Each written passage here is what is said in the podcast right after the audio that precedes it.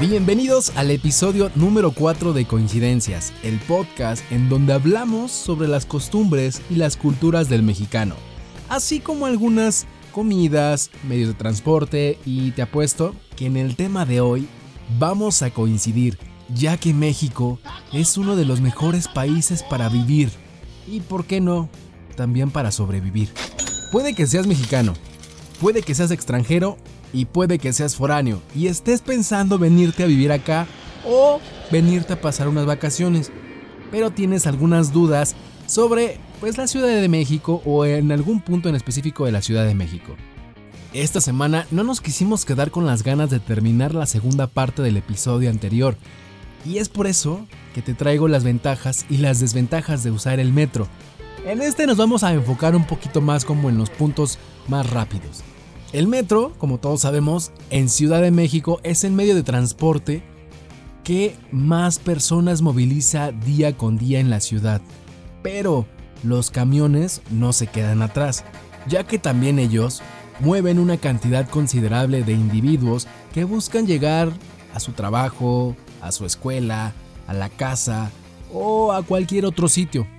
Pero en esta ocasión no vamos a hablar del camioncito, obviamente no. En esta ocasión te hice una lista rápida de cosas que recordé así rápido sobre el tema. Primero te voy a dar las ventajas. Fíjate que tiene un horario muy amplio. El horario va desde las 5 de la mañana, fíjate, 5 de la mañana hasta las 12 de la noche de lunes a viernes. Los sábados va de 6 a 12 de la noche y los domingos y días festivos va de las 7 a las 12. Si te das cuenta, varía un poco la hora de las 5, 6 y 7 de los días que abre para que le vayas pensando un poco si deseas venirte para acá de visita o a quedarte y pues la verdad pues no cuentas con coche pero pues quieres usar el transporte público mexicano. A diferencia del metro, el Metrobús abre desde las 4 y media de la mañana. Media hora más temprano. Eso es, eso es, fíjate que las personas que a veces trabajan súper temprano y entran como a las 6 o las 7 de la mañana, lo agradecen demasiado porque, ah, esa media hora, ¿cómo ayuda a tu bono de puntualidad, ¿verdad? El otro punto es de que es un poquito más rápido en comparación a los transportes terrestres, como lo es un taxi, el camión, el RTP, el trolebús o incluso hasta tu carro, ya que abajo en el inframundo no existe el tráfico del metro. Fíjate que no existe el tráfico. Siempre que quiero grabar algo, siempre, fíjense, siempre quiero grabar algo y los vecinos de al lado, los vecinos de enfrente, siempre ponen su música y ah, siempre busco una hora buena para grabar y no me dejan grabar. Ay, maldita sea. No existe, abajo en el metro no existe tráfico. No existe como el tráfico de que atrás hay uno y adelante hay otro. No, aquí simplemente el problema es de que existe un chingo de gente ya que somos demasiados aquí en, en Ciudad de México, pero de ahí en fuera te aseguro que prefieres estar 5 minutos apretado en el metro que 40 minutos en el tráfico. El precio en el transporte público es un poquito variado, ya que pues algunos sí te cobran de más por kilometraje o por alguna cosa que ellos quieren hacer. Pero el metro es el único que mantiene el precio de 5 pesos. Ya lo habíamos mencionado en el, episodio anterior, que aproximadamente 5 pesos aquí en México equivalen a 22 centavos de dólar aproximadamente. Y hay otra, hay otra cosa muy interesante y es muy buena. Es gratis, pero hay unas excepciones.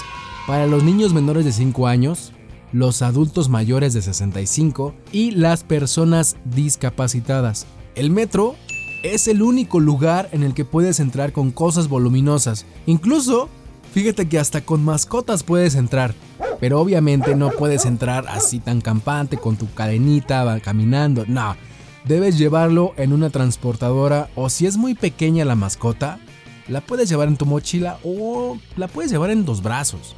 El siguiente punto es de que en el metro siempre se promueve la cultura artística, ya que hay estaciones en las que a veces hay representaciones de cantantes o algunos performances de baile. No me lo vas a creer, pero hay una estación que tiene un piano y un micrófono con el que te vas a poder echar un palomazo, una, buena canción. La estación, si no me equivoco, es la de División del Norte. Está, está interesante. Este punto a muchos ambientalistas les va a gustar demasiado porque andan mame y mame y mame de que el planeta esto, de que el planeta lo otro y de que quieren generar un cambio pero les da hueva dejar el carro y ay. Pero fíjense que el metro es el transporte que contamina menos.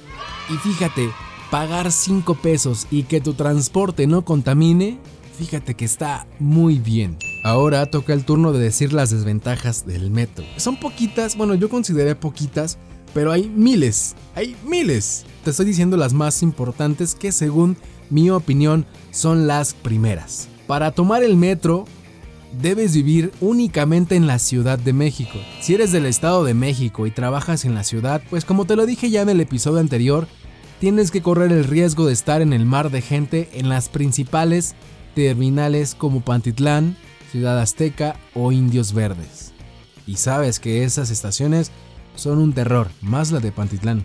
Ya lo dijimos en el capítulo anterior, pero la verdad no hay suficientes trenes para todos los usuarios y es por eso que se arma el verdadero desmadre. Fíjate que si hubieran más trenes, otra cosa sería. Otro punto es la vigilancia que es muy escasa o incluso a veces ni hay. A veces sí la hay, pero no es para cuidarnos. Simplemente la tenemos de adorno e incluso solo buscan cómo chingarte tus cosas. Y sí, te ha tocado conocer a alguien o tú has sido la persona que te han chingado tus cosas. El comercio en el metro es uno de los más castrosos. No está permitido, pero de todos modos existe.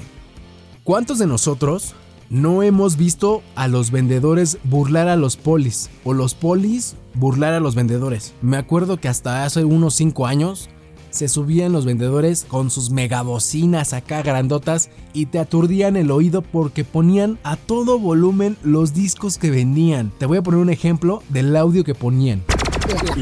La, marca que tiene lo que a ti te gusta. Producciones Shark. En MP3. Y no me dejarás mentir, cuando tú ibas bien sentadito, tranquilo, leyendo un libro y ¡zas! En MP3. Otro punto muy importante que tocamos la semana pasada, el aire acondicionado nunca funciona. Y aparte, si va mucha gente o va demasiado lleno el metro, no, no, no, no, no, no, el calor es insoportable. Literal, escurres, escurres como toda el agüita, el sudor en tu frente, tu nariz, en la espalda. Ay, no, es desagradable. Pero fíjate que si sirviera, otra cosa sería viajar en el metro.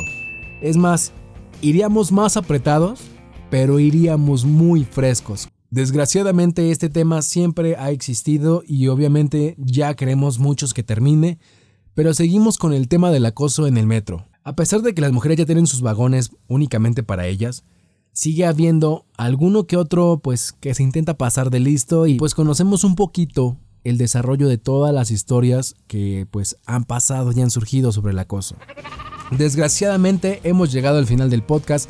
Yo soy Andy Vargas, gracias por entrar a este podcast y gracias por compartirlo. Nos escuchamos la siguiente semana aquí en Coincidencias, el podcast en donde tú y yo coincidimos con algunos temas, pues que son aquí de México, con algunos temas que van a ir saliendo poco a poco. Cuídate mucho, nos escuchamos pronto. Espera, espera, espera. Antes de que te vayas, te invito a que me sigas en la página Viviendo de las Redes. Ahí encontrarás más variedad en videos y otros podcasts con los demás integrantes de Viviendo de las Redes. Ahora sí, nos vemos. Adiós.